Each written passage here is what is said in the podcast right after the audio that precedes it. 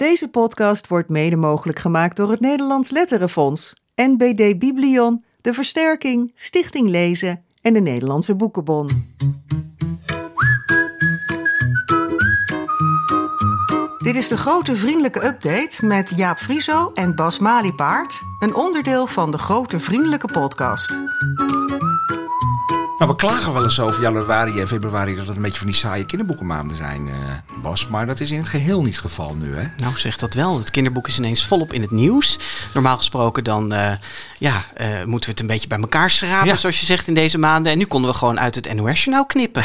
Ja, ja, maar ja. helaas uh, was, was, zijn niet bepaald leuke redenen hè, waarom er nee, zoveel nee, kinderboeken nieuws nee, is. Nee, zeker niet. Want we hebben het natuurlijk over de hele akelige kwestie rond de doodsbedreigingen aan het adres van Pim Lammers. Ja. ja. een hele nare kwestie. En afgelopen weekend iets minder naar en eigenlijk wel bijzonder was er ineens de totale mediastorm over Roald Dahl. En, en die is nog niet, niet afgelopen. Nee. nee, jij werd vandaag weer gebeld door verschillende media. We hebben ook over beide kwesties uh, hebben we het uh, uitgebreid in deze update. En wij hebben ook allebei samen op de radio, hè, op Radio 1 nog over Roald Dahl al gesproken. Nou, niet samen, los van elkaar. Ja, maar los van elkaar. Beide, goed, we zijn ja, allebei we op de treden radio niet altijd geweest. als duo ja, naar buiten. Ja. Uh, nee, dus over allebei die kwesties gaan we het in deze update hebben. Het is toch goed om alles weer even op een rijtje te zetten. Even de, de ordeningen in aan te brengen. Ja. Maar er is gelukkig nog veel meer kinderboekennieuws. En er gaat natuurlijk ook weer een nieuw kinderboek in première. Zoals we dat altijd doen aan het eind van de aflevering. En we praten straks met een gast over de legendarische internationale kinderboekenbeurs in Bologna. Ja, leuk. Volgende week begint en dit jaar voor de zestigste keer wordt gehouden.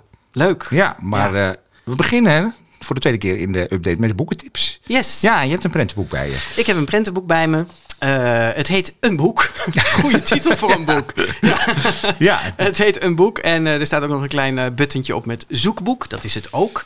Vertaling, vertaald door Edward van der Vendel uit het Spaans. Het is van Andres Lopez. Hij, is oh, een, hij kan ook uit alle talen ja, vertalen. Hij kan uit alle talen ja. vertalen. Maar goed, Andres Lopez is de maker. Dat is een... Uh, een Mexicaanse illustrator. Ja. En dit boek is eigenlijk, ja, je kent wel van die plaatjes, liefde is, weet je wel. En dan komt er een uitleg. Dit is eigenlijk een boek is. En dan komt er allerlei uitleg. Hele mooie ja. zinnetjes, een beetje een soort poëtische. Ja, iets minder zoet dan bij liefde is. Zeker, ja, zeker. Dat was een verkeerde vergelijking. Op ja. Al, ja, maar, maar het goed. is wel, de, de vorm is dat. Ja. Uh, uh, een boek is een kostuum dat iedereen past die het wil dragen. Een boek is een rivier die me altijd weer ergens anders brengt. Ja, een brul die ik nooit eerder hoorde. Ja, en deze vind ik heel mooi. Een nachtmerrie met monsters die al als familie voelen. Oeh, ja. en, wat, en wat ga je dan doen in het boek? Want dan staat er steeds een boek.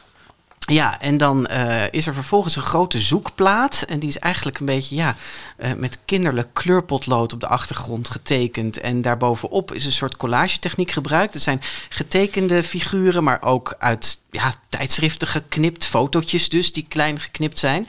En je ziet elke keer een voorstelling die dus bij die zin past. En op elk, elk van die platen kun je een lezend figuurtje zoeken. Dus er is heel veel te zien. Als je heel goed zoekt, dan zie je een, een lezend uh, mensje ergens. Ja, ja. Het is eigenlijk een ode aan, aan lezen en aan het boek. Ja. Dat hebben we natuurlijk graag. Ik vind de laatste ook heel mooi. Een boek is een antwoord op een vraag die nooit bij me opgekomen is. Ook heel mooi. Mooi, hè? Ja. ja. En hier een, een boek is een rivier die me altijd weer ergens anders brengt. En dan om even een voorbeeld te geven, is daarna een, een soort kolkende ja, waterzee, rivier met een schip in het midden met allemaal figuren erop. En een tentakels van een, uh, een inktvis uit het water, een schipbreuk. En je ziet van allerlei dingen gebeuren op die pagina.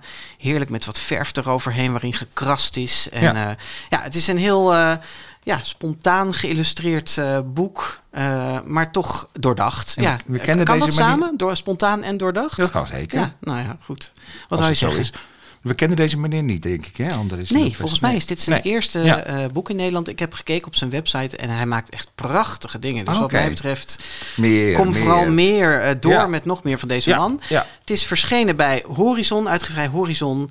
En uh, ja, je kunt hier leuk in kijken met kinderen vanaf een jaar of vier, vijf. maar het is zeker voor volwassen boekenliefhebbers ook echt een, ja, zo'n een hebben, hebben dingetje. Ja, precies. En jij, ja. volgende boek. Julia en de Haai van Kieran Millwood Hargrave. Mm -hmm. uh, best wel een gelauwerde Britse uh, auteur, maar hier niet zo uh, bekend. Nee, ik hoor daar voor het eerst van. Ja, ik hoor er voor het eerst van. Ja. En, en zij is getrouwd met een meneer. En de meneer heeft illustraties gemaakt. Tom de Freston. Dus dit is een, nou ja, een project van een echtpaar. En zo voelt het ook wel een beetje aan. Omdat het heel organisch... Uh, illustraties en tekst in elkaar. Er staat voor, het is een 10 plus boek, maar er staan best veel illustraties uh, in. Het is op een bijzondere manier vormgegeven met de steunkleur uh, geel. Ja, dus voor de rest zwart-wit. Zwart-wit, ja. Maar dan alleen maar verder geel. Dat begint al op de, op, op de voorplaat. Waarin Julia in een geel regenjasje, in, ja, in, eigenlijk in het oog van een soort storm, van een soort draaikolk staat. Uh, waar er onder haar zwemt een, een haai. Nou ja, dat is eigenlijk het boek in een, in een notendop. Maar het gaat over Julia die met haar ouders tijdens de zomer naar een heel klein eilandje boven Schotland. Unst, een van de Shetland-eilanden. Ja, ja. ja, ja, klinkt leuk om daar naartoe te gaan, maar het is nogal verlaten. Haar vader moet het zoeklicht repareren van het vuurtoren. En haar moeder doet onder, is bioloog, marinebioloog en doet onderzoek naar de Groenlandse haai. Ja. En uh, uh, nou, de vader is rustig bezig met dat vuurtorenlicht, maar moeder die stort zich helemaal op die Groenlandse haai. En dat uh, loopt uit de hand, kunnen we wel zeggen. Want die moeder verliest zich echt in dat onderzoek en gaat steeds gekkere dingen doen, gaat steeds gekkere dingen zeggen. Julia wordt daar onrustig van, dus komt eigenlijk in die soort draaikolk terecht en vraagt zich heel erg af wat er met haar moeder aan de hand is. Dat is heel goed gedaan, hè? Die op, opgebouwde ja, ongerustheid ja, die er in het echt van, Er is iets geks met die moeder. Ja, die moeder heeft een psychische aandoening uiteindelijk, komt in het ziekenhuis terecht. Uh, Julia gaat proberen haar moeder, die gaat achter die haai aan, want denkt dat ze haar moeder daarmee kan redden. En uh, ja, is, is daarmee, ik vind het een, qua psychologische opbouw uh, vrij sterke ja. roman. Ja. Ja. Ik heb, uh, je hebt ook wat bedenkingen. Nou ja ik, ik, ik vond het net iets te veel mooie schrijverij in zitten soms. Dat kun, als, je, als je het aan kunt, zeg maar, dan kan het heel fijn zijn hè, dat het uh, heel poëtisch is en zo. Ik vond het er net over soms. Ja, nee, er staan echt wel ehm, metaforen in waarvan ik denk, die slaan nog nergens op. Nee. Beetje, maar het is wel, wel heel bijzonder dat er over een bipolaire stoornis hè, geschreven is op deze manier.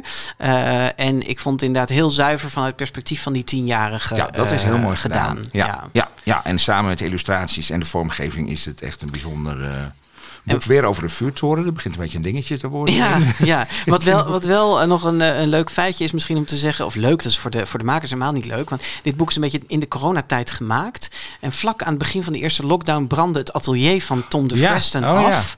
En hij heeft as uit zijn atelier, waar 20 jaar werk verbrand is, heeft hij gebruikt om deze illustraties te maken. Ja. Dus het zwart-wit, het duistere wat in die illustratie zit, dat krijgt nog een extra laag als je dat verhaal kent. Ja. ja. Nou ja, en ik vind het wel echt mooi dat weer zo'n boek is waar echt heel veel uh, moeite is gedaan voor, voor de vormgeving, de manier waarop de tekst in de illustraties is, uh, is verwerkt. Ja, gewoon een bijzonder Echt een, bijzonder, boek. Ja, ja Julia en de Haai. Het is verschenen bij uitgeverij Ploegsma. Het is voor ongeveer 10 plus. En dit is vertaald... Maria Postema. Maria Postema, ja. En dan nog een boek met een meisje in een draaikolk voorop. We zaten net naar die covers te kijken. Dachten we, hé, hey, dat lijkt ja, hele andere kleurstelling. En ook een boekje met een draaikolk en de zee. Hele andere kleurstelling, helemaal groenig en zo. Maar uh, dit heet Ultra Donker en de Wachters van Wildzee van Philip Reeve. Ook een Britse schrijver. Maar de covers hebben dus enige gelijkenissen. Dit is wel een heel ander boek. Dit is een, een fantasy jeugdroman. Uh, speelt wel ook op een eiland. En dat meisje, maar, dat uh, heet Ultra, hè? Ja, het meisje heet Ultra. Een hele rare naam. Dat wordt ook wel verklaard waarom zij zo heet. Uh, daar moest ik ook een beetje aan wennen in het begin. Ik dacht, huh, dat is een gek boek. Meisje ja. ultra heet. Ja. Um, maar uh, dit speelt op uh, fictieve eilanden ergens helemaal in, de, in het midden van de Atlantische Oceaan. Um, en ja, dit meisje dat is als baby aangespoeld op dat eiland. Gevonden door um, een man, een alleenstaande man, die daar wachter is op dat eiland. En wat doet die wachter? Die uh, kijkt elke avond vanuit zijn toren naar de einder, uit over zee. En uh, daar kijkt hij of uh, de verborgen gronden boven water komen. Dat zijn een soort mysterieuze eilanden die zich soms laten zien ja. en soms niet. Ja. En als ze zich laten zien, dan is het eigenlijk een voorbode van dat er een gruwelijk zeewezen, de gorm, zeg ik het goed? Ja, de gorm. de gorm, ja. de gorm, dat die ja, kan komen om uh, ja, vreselijke uh, de boel te gaan vernietigen ja. op het eiland. Ja. Dus daarom moet hij elke avond in de ja, En die eilanders geloven daar wel min of meer in. Niet allemaal in even sterke mate, maar dat is wel zo'n soort gevoel op. Dat vind ik heel mooi gedaan. Dat op zo'n eiland, dat je voelt dat daar zo'n mythe, ja. zo'n zo'n volksverhaal, mensen ook een beetje in hun macht heeft. Ja, het speelt ook lang geleden, begin 19e eeuw ongeveer, hoorde ik de auteur ergens zeggen. Ja. Ehm, ehm, eh, die eh, vader, of tenminste die, die pleegvader of die voogd van dat meisje die haar dus gevonden heeft op het strand, die is eigenlijk al overleden als het boek ja, begint. begint het mee, hè? Ja. die is verdronken, ook heel akelig. er is dus geen wachter meer op het eiland. De broer van deze wachter, die wordt uit Londen geroepen om, om zijn taak over te komen nemen. En dat vond ik ook heel aardig in dit boek, is dat die broer heeft een hele wetenschappelijke instelling. En die heeft zoiets van al die legendes op dat eiland, dat domme volk daar, die geloven in die het vreselijke waterwezen. Dat bestaat helemaal niet. En ik ga bewijzen dat het niet ik, bestaat. Ik vond echt een hele duidelijke link eigenlijk ook met de coronatijd in Ja, zitten. Gewoon ja. toch de wetenschap versus Ja. het bijgeloof. En, eh, Maar goed, het zou geen fantasy-roman zijn als uiteindelijk het bijgeloof niet overwint, we maar ja. zeggen. Ja. ja, maar het, het eh, levert een heel spannend verhaal op. En eigenlijk kunnen we er niet veel meer over zeggen zonder te veel te verklappen. Nee, maar het is wel een fantasyboek met, met echte mensen. Daar hou ik Ja. wel van. Weet Ja. je, dat het niet allemaal hele gekke eh, gnoompjes of rare wezens zijn. Maar het zijn echte mensen. Ja. Maar magie speelt er een... Ja, en Ultra meisje is eigenlijk de schakel tussen de zeewereld en de landwereld. Ja. En hoe dat precies zit en wat dat voor gevolgen ook heeft. Dat moet je echt gaan lezen. Het is heel fijn, echt zo'n boek waar je in onderdompelt. En ehm, Ja, dat gebeurt ook letterlijk in dit boek. ja, het is een mooie de metafoor zee hè, voor, ja. deze, voor, Ja. voor die zee. Maar eh, echt een spannend, eh, spannend, lekker verhaal om te Ja. lezen. Vertaald door Annelies Jorna, verschenen dus bij Ploegsma Philip Reeve, Ultradonker en de Wachters van Wildzee. Ja, nou dat waren de boeken. En eh, Ja. de tips daarover die kun je natuurlijk lezen op onze website. grotevriendelijkepodcast.nl En ben je nog niet geabonneerd op onze podcast, klik dan even in je podcast eh, om te abonneren. Ja, dan krijg je voortaan een seintje als er een nieuwe aflevering online staat. Heel goed. Doe. Ja, gaan we nu naar de Pim Lammers. Yes, Ja, want eh we zaten ons een beetje af te vragen, wat, wat gaan we daarover zeggen? Want er is natuurlijk al heel erg veel eh, over gezegd. En het heeft onszelf ook heel erg bezig gehouden. En we willen er en kunnen er in deze update ook niet, eh, niet omheen.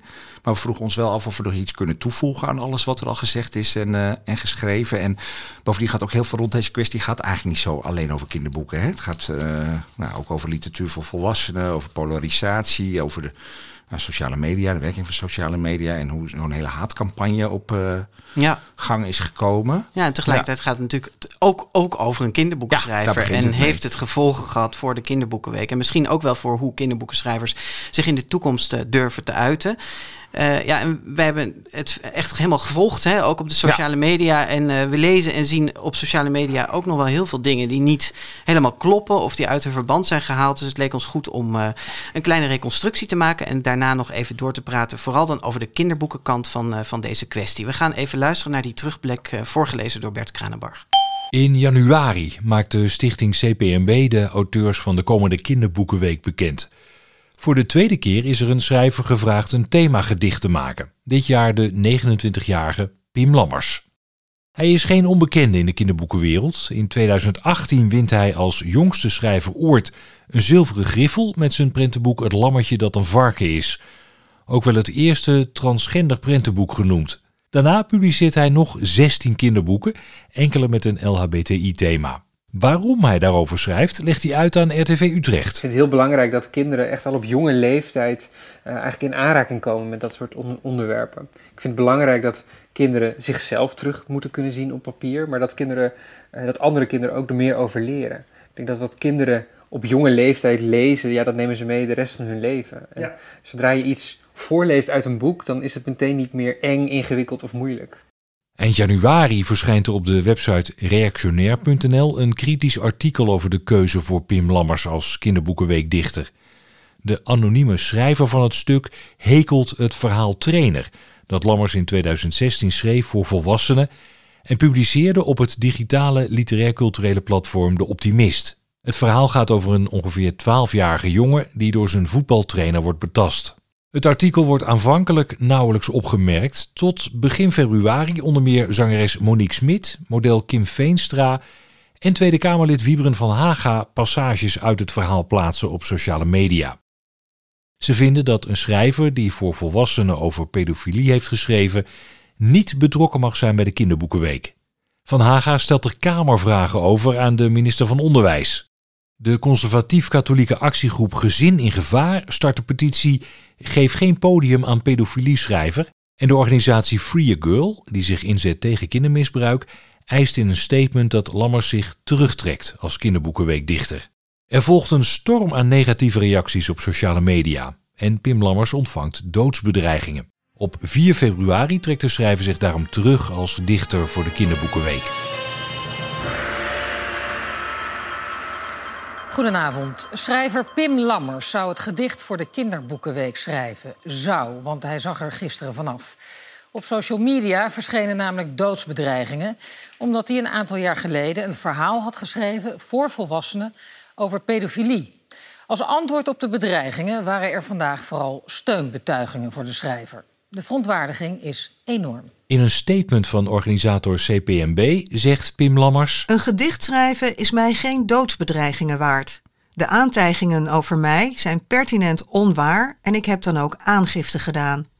De enorme hoeveelheid bedreigingen en de agressiviteit ervan richting mij en mijn dierbaren hebben mij doen besluiten om mij terug te trekken. De CPMB spreekt in hetzelfde statement haar verontwaardiging uit. De literaire vrijheid staat hier onder extreme en voor de CPMB onacceptabele druk.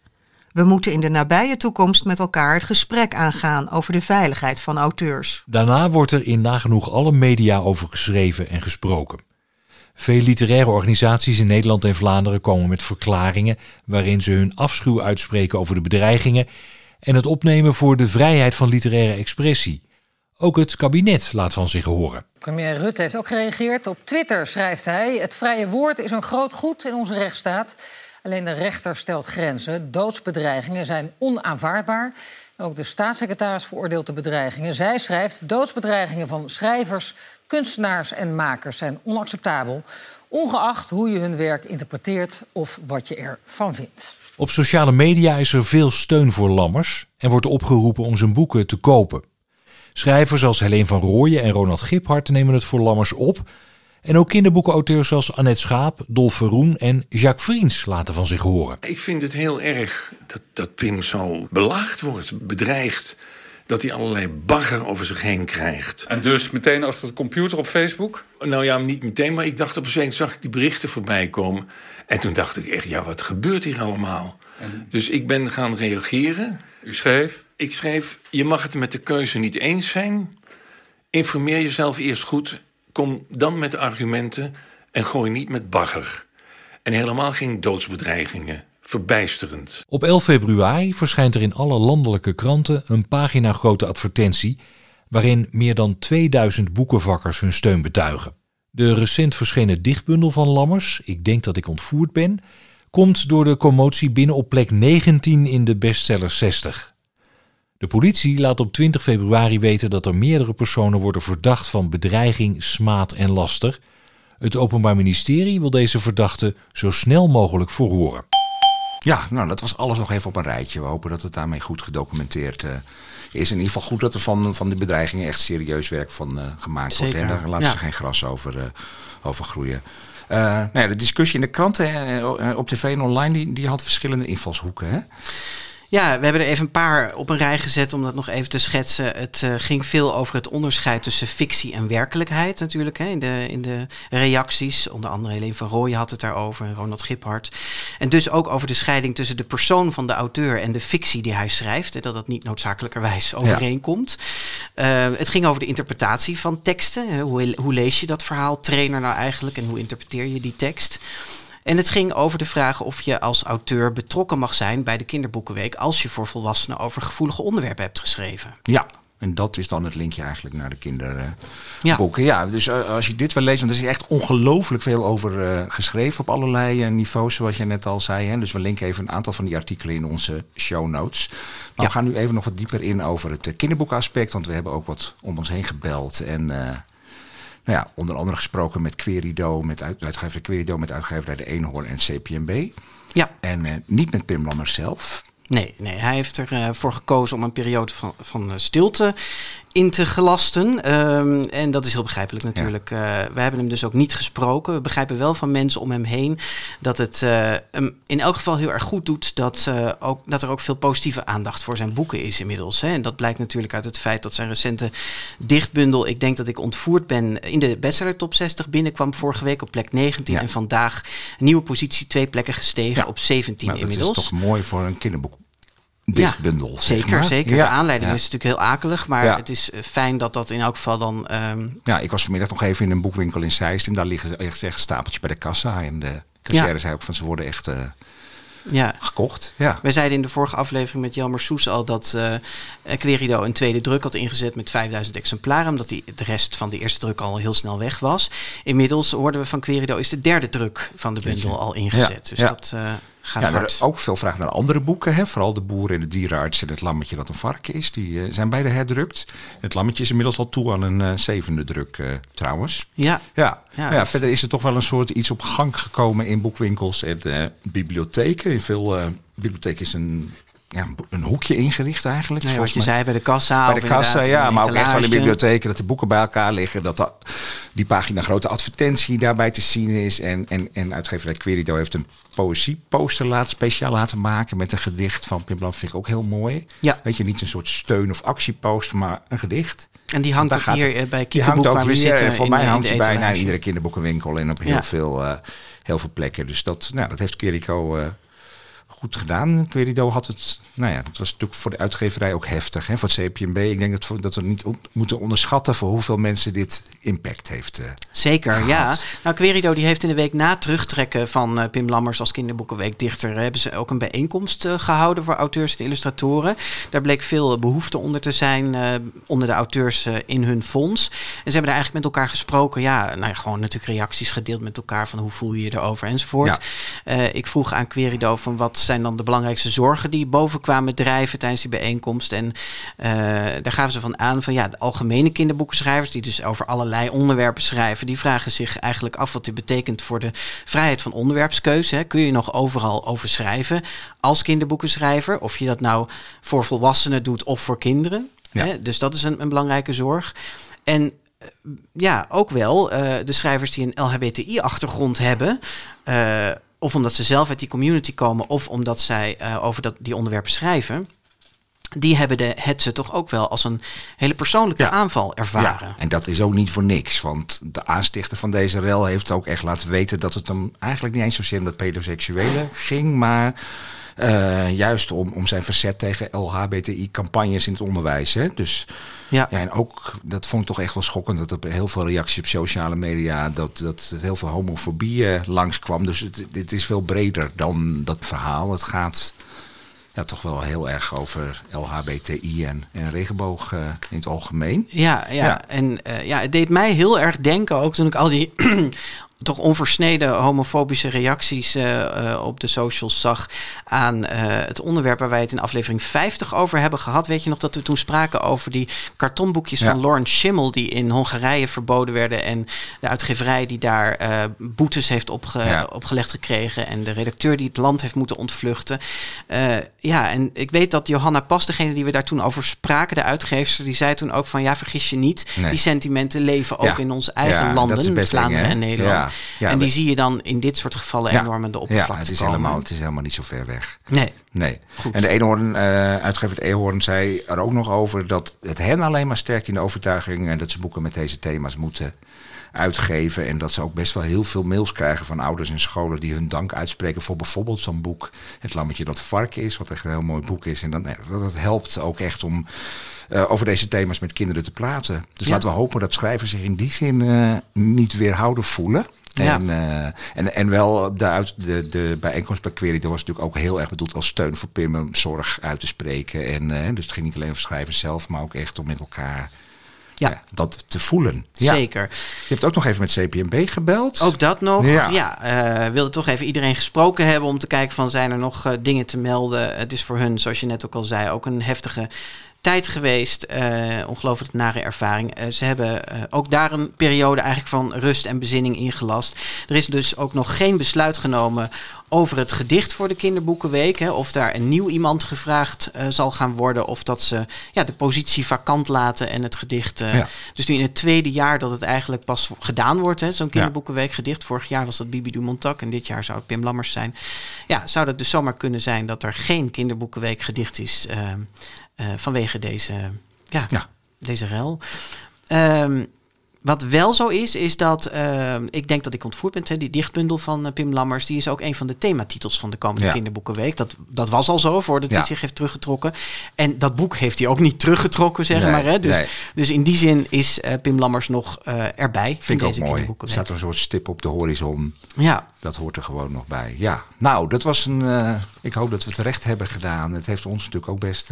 In elk geval de kinderboeken invalshoek. Ja, van, ja dat. ja, je kunt er nog zoveel meer over zeggen. ja, en hopelijk uh, nou ja, loopt het allemaal redelijk goed af en gaat het goed met Pim. En wensen we hem nogmaals uh, sterkte toe. Ja, ja. gelukkig uh, was er nog meer te melden over kinderboeken. Gelukkig wel. Ja. ja. en dat hebben we verzameld in nog een keer Bert dus. In het nieuwsoverzicht Bert Kranenbarg. Het grote vriendelijke kinderboekennieuws van februari 2023. De Vlaamse schrijver Jean-Claude van Rijkegem houdt op dinsdag 16 mei de jaarlijkse Annie M. G. Schmid-lezing in het Kinderboekenmuseum in Den Haag. De titel luidt Tijdreizen en bouillonblokjes. Van Rijkegem is de auteur van historische romans als Jonkvrouw en IJzerkop en was in mei vorig jaar te gast in een liveshow van de GVP. In aflevering 73 kun je dat gesprek over zijn recentste boek Onheilsdochter terugluisteren. Ter gelegenheid van de kroning van de Britse koning Charles in mei verschijnt er een boekje in de serie Little People Big Dreams over de jongensjaren van de Britse vorst. Op het omslag is hij afgebeeld als jongetje met de kroon in zijn handen. In het najaar komt er ook een deeltje over prinses Diana uit. In het Nederlands heette de serie met levensverhalen van beroemdheden tot voor kort van klein tot groots. Maar uitgeverij De Vier Windstreken gebruikt vanaf nu de Engelse serienaam Little People Big Dreams om nog beter te kunnen meeliften op het internationale succes van de serie. In de leesbevorderingscampagne Geef een boek cadeau staat dit jaar Dolfje Weerwolfje centraal. Zijn geestelijk vader Paul van Loon vertelt bij Galit Sophie dat boeken niet voor ieder kind vanzelfsprekend zijn. Als ik ergens zit te signeren, dan staat er zo'n rij voor mijn tafel. En dan staan er heel veel kinderen in die hebben twee boeken, of drie, of één. En er staan er altijd één of twee tussen. En die hebben alleen een afgeschreven bibliotheek-exemplaar wat helemaal uit de band ligt. En daar willen ze dan mijn handtekening in. En dat is het enige boek wat ze hebben. En het bezit van een boek is ook heel belangrijk voor een kind, denk ik. Een boek kan, kan een lievelingsboek, dat neem je je hele leven met je mee. Dolfje Weerwolfje is momenteel voor 2,99 euro te koop. De organisatie hoopt dat het boek vaak cadeau wordt gedaan, zodat zoveel mogelijk kinderen in aanraking komen met boeken. De Slash-serie van uitgeverij Querido maakt een doorstart nadat er sinds 2017 geen nieuw deel meer is verschenen. In deze reeks schrijven auteurs een boek op basis van het levensverhaal van een jongere met wie ze uitgebreide gesprekken voeren. In 2008 verscheen het eerste Slash-boek, De Gelukvinder van Edward van der Vendel en Anoush Elman. Daarna kwamen er nog 13 delen uit. Van der Vendel schrijft ook het eerstvolgende boek dat in het najaar van 2024 moet verschijnen. De serie krijgt ook een nieuwe vormgeving. Mannelijke personages zijn dominant in de boeken die worden ingezet in leesbevorderingscampagnes. Nederlandicus Marie-José Klaver onderzocht 74 boeken die de afgelopen 20 jaar centraal stonden tijdens de Kinderboekenweek, de Nationale Voorleesdagen en de actie Geef een boek cadeau. Ze kwam erachter dat in slechts zes boeken het hoofdpersonage een mens of dier van het vrouwelijk geslacht is. Dat is volgens Klaver slecht voor de identificatie van meisjes. De organisaties achter de campagnes zeggen in een reactie dat ze de onafhankelijke selectiecommissies voor deze boeken op het onderzoek attent gaan maken. Aan het begin van de Belgische Jeugdboekenmaand vindt in Bibliotheek Permeke in Antwerpen opnieuw het tweedaagse kinderboekenfestival Kabaal plaats. Op 4 en 5 maart geven onder andere Gerda Den Dove, Annette Schaap, Ted van Lieshout en Philip Hopman acte de présence. De organisatie zet dit jaar meer in op toegankelijkheid en inclusie. Er zijn bijvoorbeeld gebarentolken aanwezig. In het najaar verschijnt er een nieuw kinderboek van Amanda Gorman met als titel Something Someday. Gorman werd bekend met haar spoken word voordracht tijdens de inauguratie van de Amerikaanse president Joe Biden. In 2021 verscheen haar eerste kinderboek, Zo klinkt verandering. De illustraties voor haar nieuwe prentenboek worden gemaakt door Christian Robinson. Francine Omen maakt bekend dat het nieuwe deel in haar Hoe overleef ik serie al in september van dit jaar verschijnt. Het boek is gebaseerd op het leven van twintigers die vroeger haar boeken lazen en na een oproep op TikTok hun verhaal met de schrijfster deelden. Het tot nu toe laatste Hoe overleef ik deel verscheen in 2015. Het nieuwe boek is bedoeld voor 20-plussers. In de Rotterdamse kunsthal loopt op dit moment een tentoonstelling rond prinses Arabella, het karakter uit de prentenboeken van Milo Freeman. Er worden originele tekeningen uit de 16 prentenboeken tentoongesteld en bezoekers kunnen op zoek naar het kroontje van prinses Arabella. Het eerste Arabella-boek verscheen 15 jaar geleden. Inmiddels zijn er 16 delen. Nou, best uh, ook weer mooi, leuk nieuws. Gelukkig Nieuw maar. boek van Francine Omen, de Slash-serie die een doorstart maakt. Ja. En uh, een nieuwe Annie M.G. Smit-lezing uh, in mei voor de 23e keer met Jean-Claude van Rijkegem. En ik dacht een beetje, hé, eindelijk een Vlaming. Maar dat is helemaal niet waar, want het is al de zesde keer dat het een Vlaming is. Alleen het is wel even geleden, het was zeven jaar geleden. In 2015 hield Els Beerte de lezing. Maar daarvoor waren onder andere, of niet onder andere, ik kan het helemaal opnoemen. Marita de Sterk, Gerda den Doven, Anne Provoost en Bart Moejaert aan de Ja. beurt. Nou, je kan nog steeds eh, kaarten kopen, maar eh, wij leggen hem ook weer vast. Hè? Yes. Ja, dus Ja. we gaan hem eh, opnemen en, en aanbieden als podcast zo snel mogelijk daarna. Dat hebben we al twee keer gedaan met Marjolein Hof en met Marit Tornquist. En die kun je trouwens nog steeds beluisteren. Ja, En doe ga- dat vooral. Ja, Ja, ja. En ik, ik las alleen dat jij er niet bij kan zijn, ja, bij de Arnhem Gismus. nee, Wat ze- is dat nou? Ja, ze hebben dit gepland op de avond dat ik naar het concert van Depeche Mode ga. Ja, er zeg zijn belangrijke en er zijn belangrijke dingen. Ja, maar ja, als je niet wil dat ik ga scheiden, dan uh, dit is zo'n ding wat wij samen gaan doen en uh, waar we Daar- ja, echt wel heen gaan. Nou, ik zal- heb het nog een kleine poging gedaan, zo van. Je we kan dat soort kaartjes ook verkopen, maar toen Oh, kreeg ik een woedende blik. Dus uh, dat gaan we niet doen. Nou, Ja. ik zal de honneurs waarnemen Ja, dan. Eh, Ja. Namens ons tweeën ben ik er wel bij in Heel Den goed. Haag. Ja. Hey, dan Francine Omen met uh, Hoe overleef ik? Ja, Ja. eh, dat is eh, leuk. Hè? Hoe overleef ik? Komt dus terug. Eh, mooi verhaal. Hè? Er was dus een jongen die heeft op TikTok eigenlijk gezegd... Francine Omen, waar ben je? Hè, we hebben je nodig. We lazen vroeger je boeken en nu zijn we twintigers. Ja. En eh, onze levens zijn ellendig. Even Ja, ja. En Francine. Omen dacht TikTok, TikTok, wat is het ook Ja, alweer? Maar heeft ze toch geïnstalleerd op de telefoon Ja. en eh, uitgelegd gekregen van hoe dat werkt. En ze heeft eigenlijk ja, toen gedacht van nou, dit is een teken. Ik moet, ik moet die serie weer opnieuw gaan oppakken. Ze heeft een oproep gedaan van jongens, vertel en meisjes, vertel eh, mij jou, jullie verhalen, wat jullie allemaal meegemaakt hebben de afgelopen jaren. En er kwamen heel veel, hebben we toen ook gemeld, er kwamen heel veel reacties op. Eh, ze is nu dus bezig met het nieuwe boek. Eh, dat wordt dus speciaal voor de millennials en Gen Z. De oude fans, Gen Z. Ja, wat is Gen Z eigenlijk? Ja, weet ik veel. Oh. Gen Z, dat staat hier. maar goed, dat zijn de oude fans, hè, dus die, die toen klein waren, toen ze hè, toen tieners waren, toen ze die eh, Hoe overleef ik boeken lazen, of misschien zelfs nog wel eindbasisschool. Eh, het komt uit bij uitgeverij Volt en we kunnen alvast bekendmaken wat de titel gaat worden. Het gaat heten Hoe overleef ik alles wat ik niemand vertel. Mooie titel. Mooi titel. Ja, een beetje Ja, dus mysterieus. alles eh. wat je binnenhoudt en waar je Ja. misschien over piekert, waar je mee zit, Ja. wat je eigenlijk niet durft toe te vertrouwen aan andere mensen. misschien nu wel aan Francine Omen hebben verteld. Het verschijnt op 12 september. Dan is het ook eh 25 jaar geleden dat het eerste Hoe overleef ik boek eh, verscheen. En de andere boeken die komen in aanloop daar naartoe. In augustus komen alle oude Hoe overleef ik boeken ook weer opnieuw uit. Jeetje, het is een hele revival. Het is een hele revival. Het is eh, back to the 90s. Ja. En eh, was ook wel grappig. Toen hebben ze bedacht van ja, moeten we dan, dat dan restylen, nieuwe vormgeving, weet ik veel zo, hè, een nieuw jasje eromheen. Maar toen heeft Francine ook weer gevraagd op TikTok van mensen, wat willen jullie? Eh, en toen koos iedereen massaal voor de oorspronkelijke illustratie van Annette Schaap. Oh. Dus het worden weer helemaal die uitgaven van Ja. vroeger.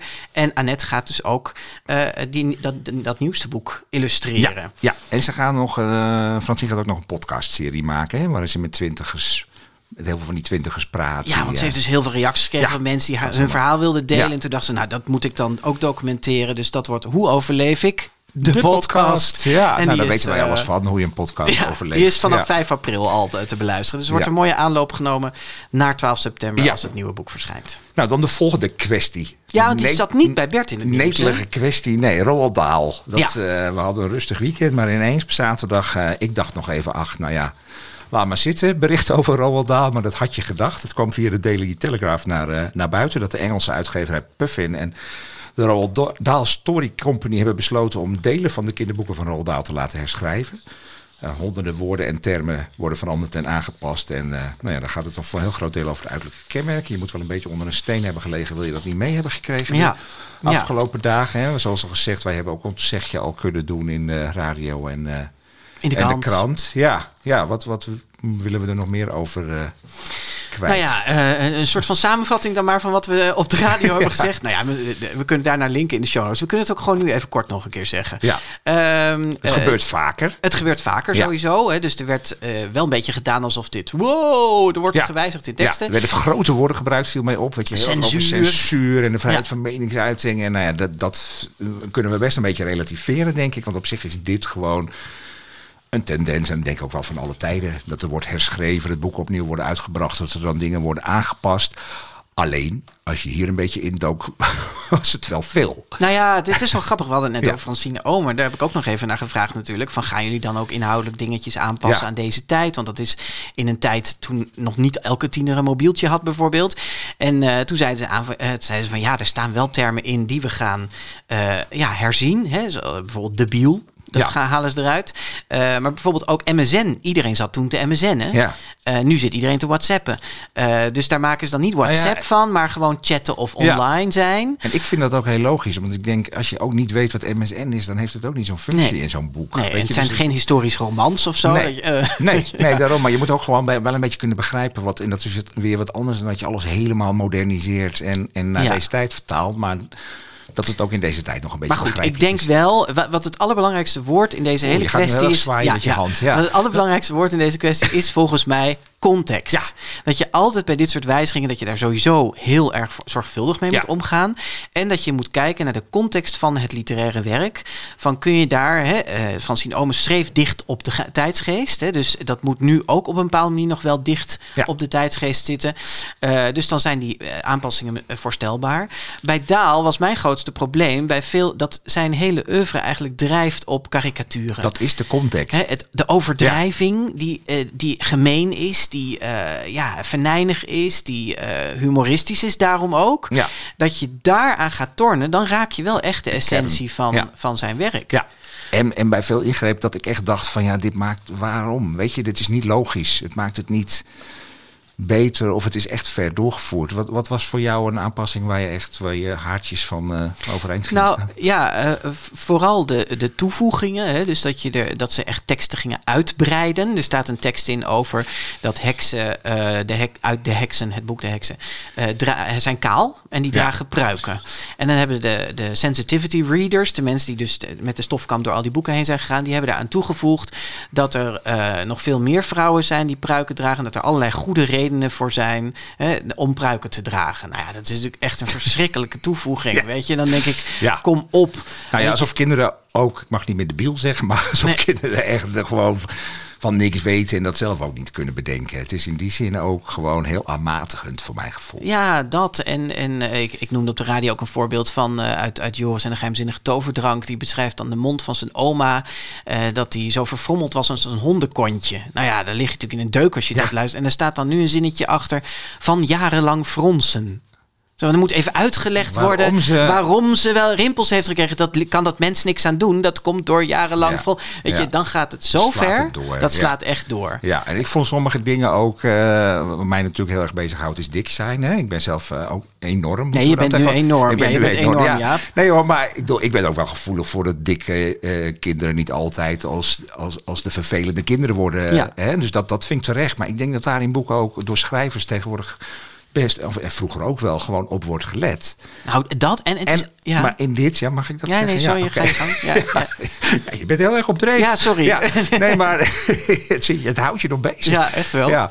Nee, maar in in de chocoladefabriek is dat jongetje dik omdat, dat een, dat- omdat hij het dikke jongetje is in het verhaal. Er zijn vijf kinderen die de fabriek ingaan, die hebben allemaal een rol. En het dikke jongetje is dik omdat hij gewoon alles wil opeten daar. Ja, als je dat weghaalt, dan haal je echt iets heel essentieels. eh, Ja, en al die kinderen zijn vervelend in dat ja, boek. Hè? al- Dus, ja, ze zijn verwend behalve of naar. Ja. ja. Dus dat, dan haal je dat weg. Dat is gewoon gek. Nou ja, plus wat jij zegt, hè, in moderne boeken ga- wordt daar anders mee omgegaan. Eh daar zijn de afgelopen jaren natuurlijk ook veel pleidooien voor gehouden. Onder andere door Manon Sikkel hè, als kinderboekenambassadeur. Dus eh, er wordt ook een beetje gedaan alsof kinderen alleen maar Roald Dahl boeken lezen. Ja. En daar hun verwrongen wereldbeeld uit, eh, uit destilleren. Terwijl, als het goed is, krijgen kinderen veel meer kinderboeken hebben ze ook nog ouders die. Weet je, ik, nou, ik vroeg het aan mijn zoon van. Hè, ik heb veel daal voorgelezen de afgelopen anderhalf jaar. En ik vroeg van. Staan, en Max, staan daar eigenlijk dingen in die je niet in het echt mag zeggen? En toen begon hij een beetje. ja. weet je wel zo.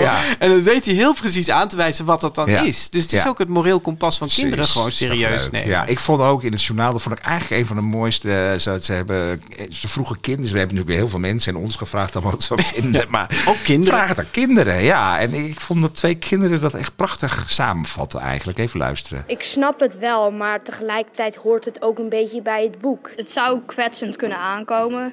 Maar het is een fantasieboek. Ja, dat is het toch eigenlijk ja, gewoon. Is het. Ja. Niet niks meer over zeggen. Nee, precies. Behalve misschien nog hoe de uitgeverij ermee omgaat. Ja, nou ja, Nederlandse uitgeverij Fontijn die was overvallen door het uh, nieuws. Ze wisten van niks. Dus not dat is amused? Al, nee, ze waren not amused. En uh, nou ja, ze zeggen zelf, we gaan tijdens Bologna, dat komt dan goed uit. Hè, want dat begint volgende week de kinderboekenbeurs. Dan gaan we in gesprek met de uitgever. De Franse uitgever heeft vandaag gereageerd en gezegd van... Uh, wij gaan sowieso niks aanpassen. We hebben gewoon goede vertalingen en die laten we gewoon bestaan. En dit is echt iets van Engeland. En dat is misschien ook wel een beetje zo. Het is natuurlijk wel in Anglo-Saxisch taalgebied... Amerika en Engeland zijn ze heel erg druk met deze discussie. en misschien moeten we toch nog een heel kort kleine nuance aanbrengen. En dat is dat er natuurlijk echt wel momenten zijn waarop je, als er heel racistische dingen in het boek staan, of antisemitische dingen, dat het heel begrijpelijk is dat je dat eruit haalt. Hè? Dus daar zijn we helemaal niet tegen. Nee, en ook niet dat je verouderde begrippen of zo, uh, weet je, dat gebeurt aan de taalgebruik. Ja. ja, nee hoor, dus wat, wat dat betreft vind ik die, het moet ook echt weg van dit is censuur en zo. Dat is het helemaal niet. Context, mensen, context, daar gaat het om. Ja. goed. Nou goed, dat was dat. We hadden wel even Bologna. Ja, ja. Van 6 tot en met 9 maart wordt in Bologna in Italië voor de 60ste keer La Fiera del Libro per Ragazzi gehouden, oftewel de internationale kinderboekenbeurs. Uitgevers en auteurs van over de hele wereld komen er samen om de vertaalrechten van hun kinderboeken te verkopen aan het buitenland. En namens Nederland zijn niet alleen alle uitgevers aanwezig, maar ook Agnes Vocht, kinderboekenexpert van het Nederlands Letterenfonds. En zij is bij ons aangeschoven hier in Kinderboekwinkel Kiekboek. Welkom, Agnes. Dankjewel, dank jullie wel. Ja, wat doe jij er eigenlijk op die beurs? Ja, ik praat inderdaad ook met uitgevers van over de hele wereld over boeken. Een beetje zoals jullie over de eerste drie boeken, de drie vertalingen, praten. Maar dan praat ik natuurlijk over Nederlandse boeken. In de hoop dat buitenlandse uitgevers die aan gaan kopen eh, om te laten vertalen en uit te geven. Ja. Wat zit jouw hele agenda vol voor zo'n... Uh, Drieënhalve dag, ieder half uur iemand anders. Zit je aan een tafeltje en iedereen komt langs? Of ja, moet ik, ja, ja, ik zit inderdaad aan een tafeltje en iedereen komt langs. Want ik zit Op met audiëntie bij Agnes. Naast de Nederlandse uitgevers, die natuurlijk ook allemaal stands daar hebben. Ja, in totaal zijn er ruim duizend stands uh, van uitgevers uit 90 verschillende landen. Wow. Dus uh, het, is, uh, het is een enorm gebeuren. Kinderboekenparadijs is Kinderboekenparadijs, dat is het daadwerkelijk. Want het is inderdaad de allergrootste beurs voor eigenlijk het professionele kinderboekenvak. Dus het zijn uitgevers uh, met name, maar ook heel veel andere mensen die met, professioneel met kinderboeken werken. Ja, dus geen normaal publiek, zeg maar, wat geen daar komt. Nee, nee, nee, nee, het is geen uh, publiek. En dan heb jij een bijzondere positie, want je bent niet van een uitgeverij, maar van het Letterenfonds. Dus je houdt een beetje boven al die, al die boeken uit, zeg maar, of de, hè, een beetje paraplu. Eh. Hoe, hoe, bepaal jij dan welke boeken jij in, in, in het licht zet daar? Of hoe gaat dat? Nou, we praten in principe over heel, eigenlijk nou ja, bijna alle goede boeken eh, die we graag willen aanraden. We kunnen dat inderdaad onafhankelijk doen, omdat we geen uh, financiële relatie met de uitgevers hebben. Uh, we maken een selectie voor een brochure van tevoren met een aantal kinderboekrecensenten. Mm -hmm. Jullie mm -hmm. doen daar ook ja, mee, ja, maar nog, nog een heel aantal Wij andere. En ook complotmensen. Ja. het, is, het is één groot complot. Dit. Nee. nee, precies. Nee, maar dat is één brochure. Daarnaast zijn er nog een heel aantal andere brochures. We hebben bijvoorbeeld een brochure apart voor klassiekers. We hebben uh, een brochure juist over boeken die focussen op diversiteit. Uh, en jij weet en misschien ook wel een beetje per land en per uitgever waar precies, ze geïnteresseerd in zijn. Want, want hoe, hoeveelste keer is dat jij er komt? Ja, ik durf bijna niet te zeggen, maar ik ben in 1995 voor het eerst gegaan en bijna ieder jaar geweest. Dus al ruim 25 keer. Het is ook jouw jubileum ja. gewoon ja. dit jaar. en maar even nog één stapje terug. Waarom willen we als Nederland, zullen we het dan zomaar even zeggen, uh, naast dat al die uitgevers daar gewoon op persoonlijke titel staan, ook nog als Nederland vertegenwoordigd zijn in de vorm van jou en het Letterenfonds? Waarom, waarom willen we dat? Nou, het gaat dus niet om mij. Het gaat om nee, al die schrijvers en illustratoren en inderdaad eigenlijk uh, het, de kunst. De kunst van... Uh, de literatuur. En in dit geval natuurlijk het, het beeld, de tekst, de vormgeving van kinderboeken. het is cultuurpolitiek, het is aandacht vragen voor en, en laten zien wat er is. Maar het is met name uitwisseling. Uitwisseling en inspiratie.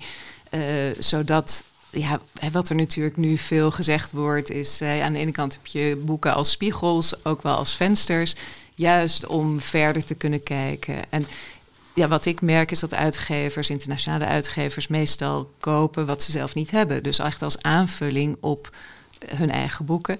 Nou ja, net zo goed als Nederlandse uitgevers dat natuurlijk ook doen. En daardoor de rijkdom eigenlijk van het hele aanbod ja. overal ja. vergroot. Ik stel me voor dat jij, jij sluit daar niet ter plekke contracten af of zo. Hè? Dus nee, het gaat heel erg om die inspiratie.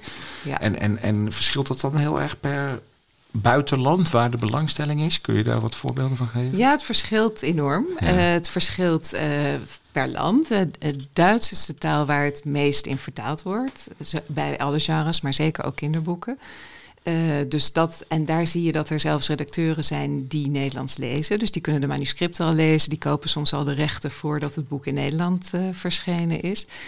Um, maar ja, bijvoorbeeld een land als Vietnam, dat is eigenlijk de afgelopen jaren ineens wordt daar ook aangekocht oh, ja? in Nederland. Ja, ja, dat is heel erg leuk om te zien. En ja, volgens mij is dat gewoon begonnen door een vertaalster die in Nederland woont en enthousiast was over boeken, uh, onder andere van Marjolein Hof, van Annie M. G. Schmid. En nou ja, zo, zo is dat begonnen. En, ja, dus die persoonlijke inspiratie is eigenlijk gewoon super belangrijk. En de rol van vertalers is essentieel. Dat is echt, uh, wordt vaak onderschat. Zie je dat er van, dus je zegt Duitsland, hè, die doen bijna alles bij zo'n spreken uit Nederland, die zijn heel goed op de hoogte. Zijn er ook landen die een hele specifieke interesse hebben in een bepaald type boek uit Nederland? Ja, nou ja, waar we het net over hadden, waar jullie het net over hadden, is eigenlijk die gevoelige onderwerpen op een lichte, mooie manier uh, beschrijven. Daar staat de Nederlandse kindercultuur in het algemeen, maar zeker ook het Nederlandse kinderboek echt wel onbekend. En uh, dat, daar wordt het ook wel voor. Uh, nou, die vraag krijg ik specifiek. Ja. Maar ook dat ja, kan helaas niet in ieder land. Uh, Chinese uitgevers die vragen bijvoorbeeld juist weer om boeken die veel bekroond zijn of om series. Het is zo'n enorme markt, dus als series. Maar goed, weet je, het is niet alleen dus maar de inhoud, maar ook wel de, de tijd waarin we leven. Op dit moment is het voor Chinese uitgevers bijvoorbeeld heel erg moeilijk om een ISBN voor een vertaling te krijgen. Uh, dus tien jaar geleden keek ik er vandaag nog even na. Uh, toen waren we gastland op de boekenbeurs in Beijing. In dat jaar werden er ruim 100 Nederlandse kinderboeken uitgegeven door Chinese uitgevers. Het afgelopen jaar waren het er drie.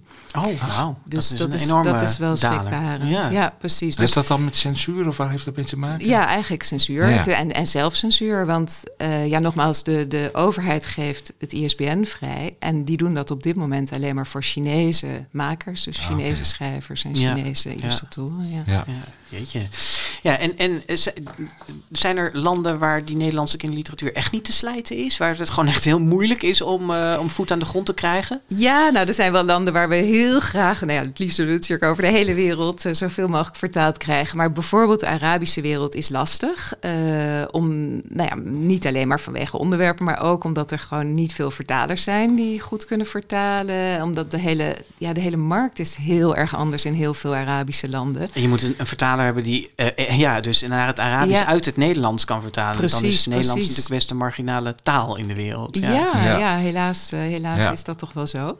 En ik denk uh, dat het dan juist weer goed gaat in Scandinavië, of niet? Want nou, dat is dus, dat zou je verwachten, had ik oorspronkelijk Ja, want daar lezen verwacht. ze een beetje wat wij ook lezen, zeg maar. Ja, ja maar, maar nee, het is dus eigenlijk niet zo. En ik denk dat dat inderdaad zo is, omdat een uitgever zoekt wat aanvullend is op wat hij zelf heeft. En onze literaturen lijken veel op elkaar. Onze type kinderboeken, de type teksten, type illustratie, de openheid. Dat is ook echt wel, wel de, ja. de, de, de Zweedse maar de, de, de, Engelsen dachten er ook heel lang zo over. Hè? Van wij hebben alles zelf al, dus we hoeven ja. niet te vertalen. Hebben we het ooit in een aflevering met Laura Watkinson ook ja. nog over gehad. En ja. daar lijkt de afgelopen jaren wel echt iets te veranderen. Hè? Daar, veel Nederlandse boeken. Je hebt hier ook een hele stapel op tafel liggen van Engelstalige of Engelse vertalingen of Nederlandse kinderboeken.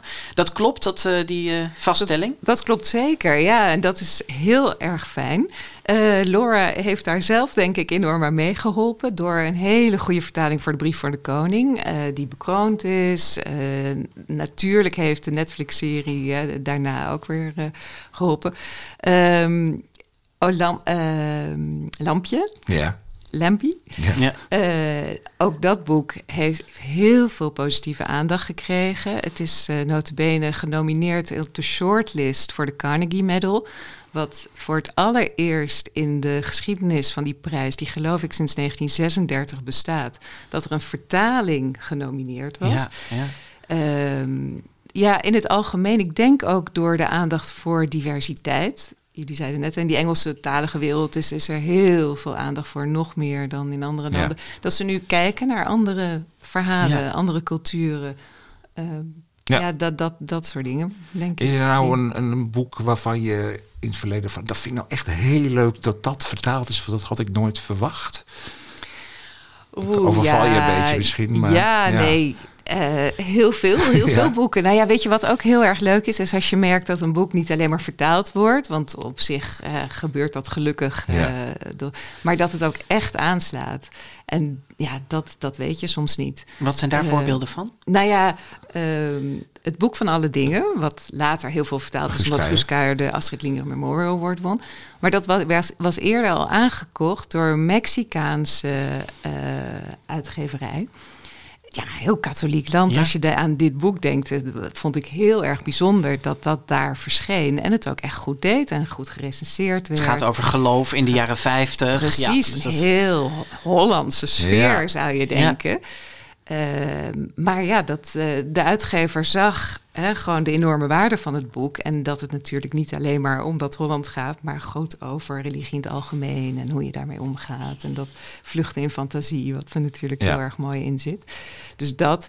Ehm, maar ook eh, mijn bijzonder rare week met Tess. Dat is in Japan Anna ooit van Anna Woltz ooit gekozen voor eh, een, eigenlijk een, een leesbevorderingsactie. Waardoor er, ik geloof, 30.000 exemplaren van me Wauw. bijgedrukt Oh ja? werden. Ah. Weet je, dat soort Ja. hele leuke verrassingen, die Ja. zijn fantastisch. En nou ja, Japanse vertaalster die eh, mailde van de week nog dat eh Minous, wat al twintig jaar geleden daar vertaald is en altijd in druk ook is gebleven. Annie M. G. Schmid, Annie ja. Het allermeest vertaalde Nederlands kinderboek. Echt waar? Ja? Ja. Nog meer dan de brief voor de koning? Nou, het is inderdaad altijd een wedstrijd om die twee. En zeker sinds de Netflix-serie zijn er inderdaad nog weer heel veel meer vertalingen verschenen. Maar in de nee, Minous zit toch nog twee Dus steeds stuivertje wisselen daarboven. Ja, precies. Ja, Ja. er zitten rond de 60 vertalingen Ja. allebei. Maar die doet Ehm, het in, in Japan heel goed. Dat ja, die boek. is in Japan. En dat was nu weer gekozen voor een tekenwedstrijd. Ja, ja, iets, weet ja. je. wel. Maar die, Ja. die, die boeken leven ook echt nog daar. Ja. En ik Ja, geloof dat ja. Mies van Hout in Duitsland een bestseller-auteur ja, is. Ja, absoluut. Bestseller-auteur. Ook tienduizenden exemplaren. Kijk eens, ja, Met ja, die. Is dat met Vrolijk, die Ja, boeken? Ja, met die prentenboeken. Ja, Leuk. ja, Interessant allemaal. Ja, echt Wil je wel, nog langer Ja, over doorpraten? het is Echt heel leuk. Wat een leuke baan heb je. Zeker. Want jij gaat daar dus drie dagen aan zo'n tafeltje zitten.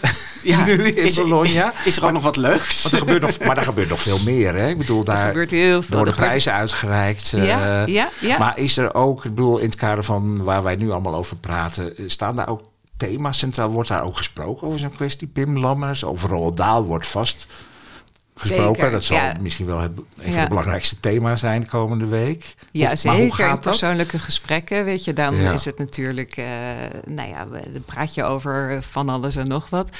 Ehm, maar bijvoorbeeld, eh, zoals de oorlog eh, in Oekraïne. eh, vorig jaar was eigenlijk net een paar weken na de inval. En meteen stond er in de centrale hal een stand van Oekraïne. Eigenlijk om Oekraïnse titels duidelijk Ja, ja. te positioneren. ja. En ik Maar kan me voorstellen dat er nu iets misschien met Turkije op die manier Ja. aan de hand is. Syrië, Ja. Turkije, ja. Ja. ja. Ja. Ja, zeker. Nou ja, politiek is er natuurlijk enorm veel aan de hand wat dat Ja. betreft. eh, ja. Hey, en je, je zei er, of tenminste dat heb ik zelf gezegd in het begin, dat er ook heel veel auteurs naartoe komen. Hè? Die, die, die neem jij niet mee, maar Nee. die gaan allemaal op, op eigen persoonlijke titel daarheen. Ja. Gewoon omdat ze het leuk vinden om elkaar te ontmoeten. Dus het moet ook nog gewoon heel gezellig zijn daar. ja, het is heel erg leuk. De sfeer is fantastisch. Ik bedoel, het is alleen, alleen maar kinderboeken. Het is eh, heel inspirerend eh, om te zien. Het is natuurlijk ook Bologna, meestal wat later in het voorjaar, maar goed, het, uh, het ja, is ook, ook heerlijk eten. Ja. Ben jij wel eens in Bologna geweest, Bas? Uh, nee. Nee, jij? wat denk je ervan? Nou ja, volgend jaar maar doen we dit interview nog een keer, maar dan op een terras in Bologna. Lijkt mij wel wat. heel erg Er zijn heel veel illustratoren die allemaal op zoek zijn ook naar uitgevers die misschien hun werk willen gaan uitgeven. Oh er zijn inderdaad die bekroningen die bekendgemaakt worden. En de Dutch Party, hoorde De Dutch Party, ah, die is zeer gewild. Ja, de Nederlandse borrel. Ja, nou, klinkt leuk. Heel fijn om hier eens even een beetje een, eh, een inkijkje in te krijgen in dat uh, wereldje van het, het, ja, de vertalingen en, uh, en die kinderboekenbeurs in uh, Bologna. Dus heel veel plezier volgende week. Ja, kom kijken, zou ik zeggen. Dankjewel, Agnes ja. Vocht, kinderboeken-expert van het Nederlands Letterenfonds. Um, wij sluiten natuurlijk af met... De grote vriendelijke première. Ja, met dit keer het nieuwe boek van Marlies Slegers, dat in april verschijnt. We tipten haar eh, boek Briefjes voor Pellen, weet je dat nog? In ja. aflevering 33 in uh, eh, 2020. En dat wordt geciteerd, dat is ook leuk als wij geciteerd worden. Oh echt? Ja, in de aanbiedings, ja, in de aanbiedingsbrochure staat... wat houd ik toch van schrijvers die je opeens verrassen. Ik weet niet, dat heeft één van ons twee... Uh, maar dat was ook echt zo met briefjes. Was echt zo, ja. Dus uh, wij dachten, we zijn benieuwd of ze ons opnieuw gaat verrassen... met dit uh, nieuwe 10 Plus boek. Dat heet We moeten je iets vertellen. Luister alvast naar de eerste pagina. Die wordt voorgelezen door Marlies Legers zelf. Ganzen blijven hun leven lang bij elkaar. Zebravinken ook. En dwergpapegaaien, niet te vergeten. Sommige uilsoorten en adelaars gaan ook nooit uit elkaar. Eeuwigdurende liefde. Net als in sprookjes die eindigen met en ze leefden nog lang en gelukkig. Dat heeft de natuur zo bedacht, las ik laatst in het grote vogelboek. Zo blijven koppeltjes bij elkaar omdat dat het veiligst is voor hun jonkies. Die kunnen dan in alle rust opgroeien tot ze volwassen zijn. Pas daarna vliegen ze uit. Zij wel. Ik zou willen dat ik een ganzenkind was. Of een adelaarsjong. Hoe doen die vogels dat dan toch? Als ik dat weet, kan ik misschien zorgen dat pap en mam bij elkaar blijven. Ik wil namelijk niet dat ze gaan scheiden. Dat we zo'n gezin worden dat als los zand uit elkaar valt. Wij horen bij elkaar, zoals puzzelstukjes van dezelfde puzzel. Als ze uit elkaar gaan, dan worden we stukjes die opeens op verschillende plaatsen terechtkomen. We zouden misschien wel moeten verhuizen. Julie is laatst helemaal naar de andere kant van het land verhuisd omdat haar ouders gingen scheiden. Haar moeder kreeg een nieuwe relatie en die man woonde 200 kilometer verder. Jules nu ook. Ik wil er niet eens aan denken dat pap misschien op een dag een nieuwe vrouw zal hebben of mama een nieuwe man. Zonder te weten wie het zijn, haat ik die mensen nu al. Bovendien hebben zij misschien ook kinderen en dan moeten onze gezinnen gaan mengen en dat is gedoe. Dat doen vogels dus nooit. Die mengen geen nestjes. Nee, ik wil niet dat ze uit elkaar gaan. En ik begrijp ook niet waarom zij dat zouden willen. We moeten je iets vertellen van Marlies Legers. Verschijnt bij uitgeverij Luiting Seithof en staat op de planning voor eind april. Ja, nou dit was hem. Het zit er weer op. Ja. Het was uh, een bewogen lange nou, update, maar dat was ook... Uh, dat lag niet aan ons. Nou, was nodig. Ja, ja, was nodig. En het was ook nog eens onze negentigste aflevering. We gaan langzaam naar die honderd. We gaan aftellen. Goed mensen, leuk als je ons op de socials gaat volgen. We zitten overal en we vinden het heel fijn als je vriend van de show wilt worden. Absoluut. Met de kleine maandelijkse donatie kan je ons steunen als eh, podcast. Dat kan via vriendvandeshow.nl slash de GV podcast. Het is vandaag woensdag 22 februari 2023. We zaten weer in kinderboekwinkel Kiekeboek aan de Gierstraat in Haarlem. Kom daar eens langs. En Mark Brouwer was er zoals altijd voor de techniek. We zijn er half maart uh, weer met een gast. Weten we al wie, Jaap? Geen idee. Nou, in ieder geval tot dan. Tot dan. Dit was de grote vriendelijke update. Heb je kinderboeken nieuws? Mail het naar info@degrotevriendelijkepodcast.nl.